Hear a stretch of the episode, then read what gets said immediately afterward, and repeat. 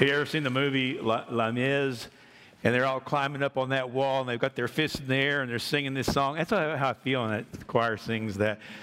Climb up on the wall with me. Here we go. We're going to stand together and read these words of John. He wanted you to know something. Let's stand and let's read.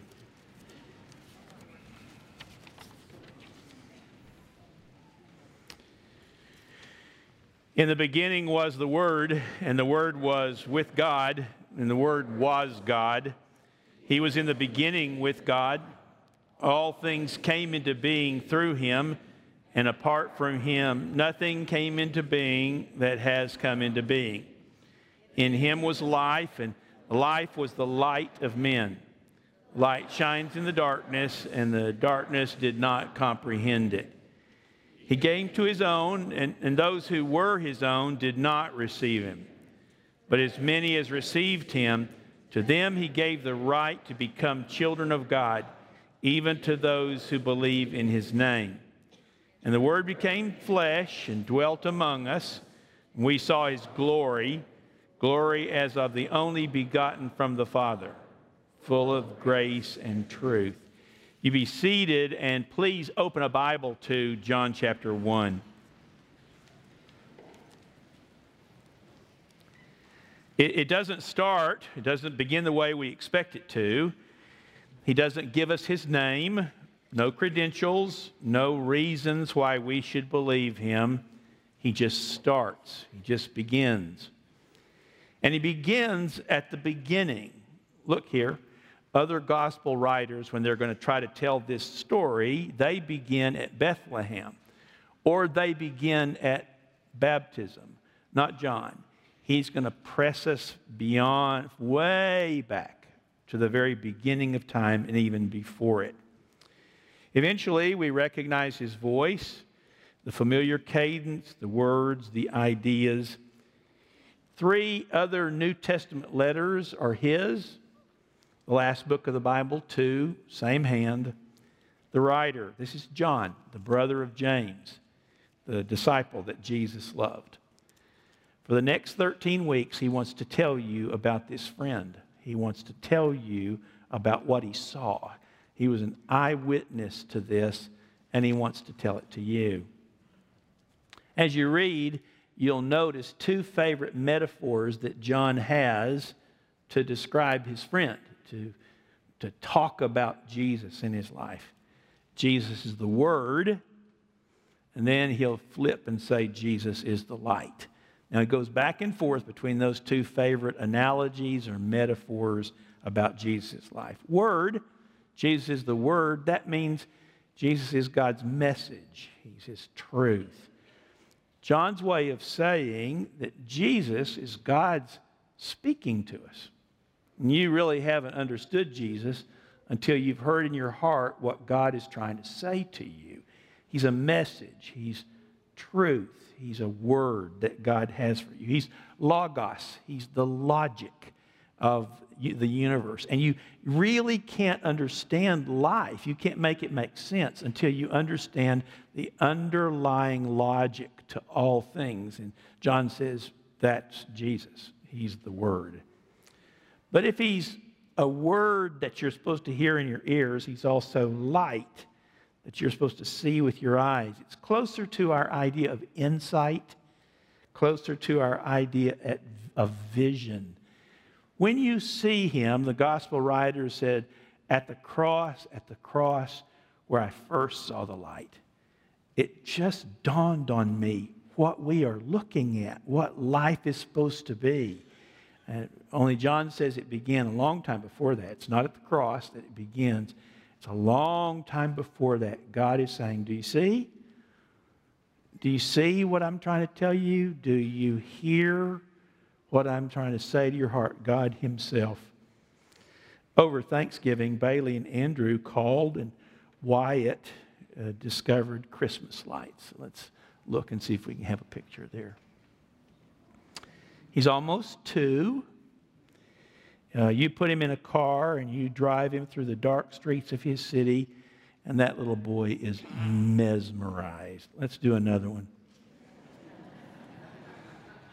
I was that child too. So was his daddy, so it's no surprise. But Here's the question, the deeper question Will Wyatt see more than lights this Christmas? Will he see past candles and Christmas trees to some deeper meaning? Maybe it's too early now, he's just two, but at some Christmas along the way, will his eyes open and see something that God wanted him to see? Will he have one of those aha moments? I, I finally see who I'm dealing with. I see my own life through the light of that. Will that happen for Wyatt? Will Wyatt see the glory of Christ? John did, verse 14 in your text today. And the Word became flesh and dwelt among us, and we beheld a sight word. We saw, we looked at, we observed his glory. Look this way glory in the Bible is the word doxa, doxology. It translates a word that usually meant opinion or estimate or value. If you were going to sing the doxology, you would be singing God's true worth. You would sing your appreciation of who He really was, your estimate of His value and beauty. So John said, We beheld who He really was, who Jesus truly was. At some point, and gradually, John and his friends began to see that this was no mere man that they were dealing with. Maybe it was the miracles. Certainly, it was his words of teaching. Absolutely, it was his authority. But as they watched that life, they said to each other, This is no mere man. This is the infinitely strong God come to live among us, beautiful and holy and worthy to be worshiped. At some point, will Wyatt see that? As he listens to his mom and dad sing in a dark, candlelit room, silent night, will Wyatt's heart open up to say, This is a God who deserves my life? Will he, will he want to kneel? Will he weep out his sins and kneel before this great Savior? Will Wyatt see the glory of Christ? Will I? Will you? In the light of that revelation, will my grandson see himself in a new way? In verse 4, John said, In him, Jesus, was life. Life as it was intended to be. Life as God meant it to look like. True humanity and all of its privileges and dignity. In him was life, and that light, life was our light. Jesus was, according to John, not like other people. He was alive. Um, the way other people aren't alive and never have been alive, this unbroken communication and friendship with, this, with his Father, a, a humility, a kindness, a courage, a balance, a peace within his heart to look at him, you begin to say, that's certainly what God meant the human race to look like. This unashamed, peaceful, deep, real, prayerful, giving man. All of a sudden, you see, and it becomes a light into your own eyes. Over the years of his life, as I tell Wyatt the stories of Jesus, um, about miracles as real as your morning coffee, as about a wisdom that is impossible for any man to have that all of his own, about a, a sharpness of mind and a depth of his heart. As I tell Wyatt about that man, uh, someday will he say, That's what I'm supposed to be like. That's what God made me to be like. Uh, I'll try to protect him. I don't know that I can sooner or later, one of his buddies, in, as an excuse for his own moral failure, will say, Well, we're only human. Will Wyatt know enough to say, No, we're not only human? We were made to be so much more. The Creator and the Redeemer came after us so that we could be His holy people, alive in the Spirit and ready for heaven. Will Wyatt know to say, No, I'm not only human? I am redeemed. I'm a child of God and should live that way. As Wyatt looks at Christmas, will he see the darkness of sin? Will I? Years ago, Frank Peretti wrote a book. The title of it was This Present Darkness. I still have never heard better words. John the Baptist set the stage by preaching. Now, you can barely imagine how he preached to Israel. He said, We, we together have failed God. We have spent his resources on ourselves. We have not done God's will, not in this nation, and not in our homes, and not in our lives. And he said, There's judgment coming because of that. That's how John preached to get us ready for Jesus. A holy God will not long tolerate people who live outside of his law. A holy God will not long tolerate a nation who decides to live apart from God. If you need proof of your sin, you'll need to look no further than the Christmas story. Verse 11 of today's reading says, He came to his own, and his own said, No thanks. No thanks. No thanks, I'm busy. I've got a life to live after all. Um, we will not have that man rule over us, says Luke 9. Question, my dear friends Is it wrong? Is it wrong to reject the help of God when He offers it? I mean, I know it's a choice. That's no argument. But is it wrong?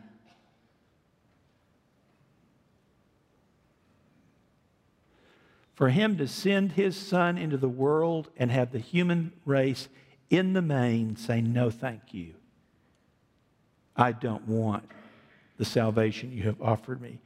Is it an insult to that great God? Is it proof that our hearts are dark? As he will later say in John 3, the light shone, but people didn't move toward the light because their deeds were evil and they knew they would have to give up what they were liking better than God. Is it wrong to not move immediately and profoundly and courageously into every expression of His light. Are we wrong before God because we have not moved there with all of our hearts? Absolutely, we are. Is it wrong to say, I, I, want life on my own terms and not yours? And if sin is stubborn, is it also silent? In verse 6, we didn't read that today, you'll have to see it in your own Bible. There came a man sent from God, whose name was John. He came for a witness. He was not the light, he came just to be a witness to the light.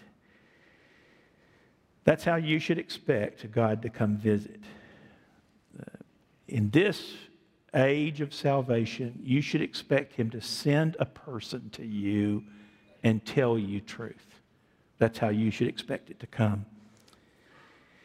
And when you believe, then you will be required to tell somebody else that same truth. It will be a baton pass from like the Christmas Eve candlelight from one lighted candle to the next, and all of us will be obligated to do so.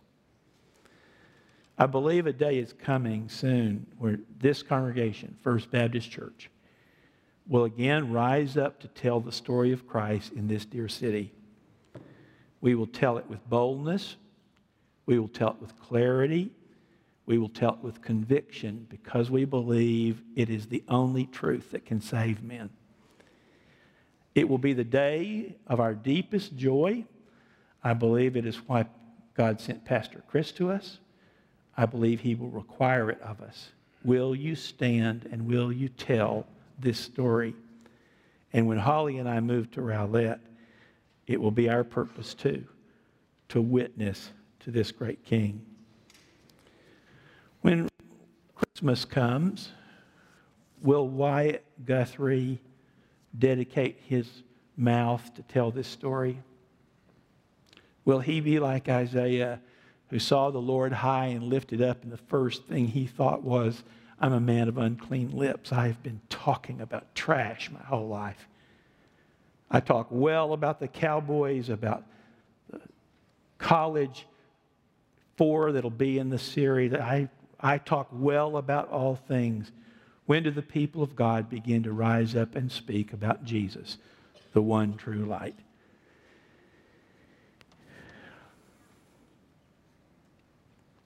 And will Wyatt see the mercy of God's salvation? The story isn't all darkness. I, I guess I should lighten up here a little bit.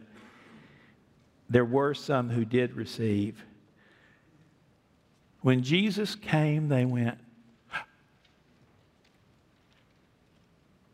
It's Him. It's the promised one, the one that God promised He would send into our lives and flood grace into us because of it. Uh, that's verse 12. But as many as received Him, to all of them, each and every one, to them He gave the right to become. It's a process, it's a door, it's a beginning, it's a from justification to sanctification to glorification. It, they got on a different road and they began to become and be the children of God. Will Wyatt see that? The Greek word is lambano, to take. Deliberately and courageously to take that offered gift and take it into his heart. It's an unlocked door, it's an act of faith, it's an act of surrender. Will my grandson, will somebody guide my grandson to take Jesus as his Savior and then stand for him all of his days? Um, John closes this first chapter, and by the way, you're going to love this study, with a return to the idea of light in verse 14. And the Word of God became flesh and dwelt or tabernacled among us. It was a vivid image to the ancient Jews. In the wilderness wandering all those years, uh, God had told Moses to build a tabernacle, a tent. Now, on the outside, just by observation, the tabernacle was just porpoise skins and goat hairs. It was uh, that's it, it looked like a tent. But there were times, in many of them, when at the time of sacrifice or when it was the tent of meeting between God and men, the glory of God, the Shekinah, would come and fill that goat hair, porpoise skin tent, and it would begin to glow from the inside. There would be this evidence that God was near, that God was present. That's how it was with Jesus, John said. You, you could see the glow of holy life. You could feel the hope of what it meant to be a son of God. You could, you could feel in yourself the, what Jesus will later call the hunger and thirst for righteousness. It's so, so intense that it almost broke your heart. You didn't want to live like you used to live anymore. You, you wanted to be what God made you to be and knew finally because Jesus had come that it was possible. Um, go get near Jesus read the Gospels. Think again. As you do, you're going to see the glory of God, His, the true estimate, the reality that He is near. And I'm praying that Wyatt will too. I'm praying that Wyatt will too. Let's pray together.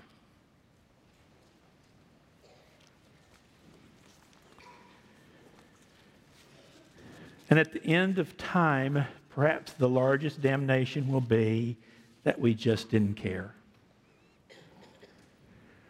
That he would go to tremendous sacrifices to come get us, and we would answer with either boredom or distraction. The things of this world would be too dear to us, the things of the next world would be not dear enough.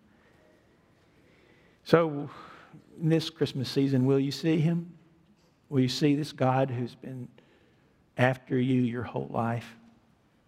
Lord, thank you for your presence among us. Thank you for the way you still invigorate, vitalize life. The fire burns within people who receive you and fan it into flame. So I just pray today you would make clear your own word to each of us.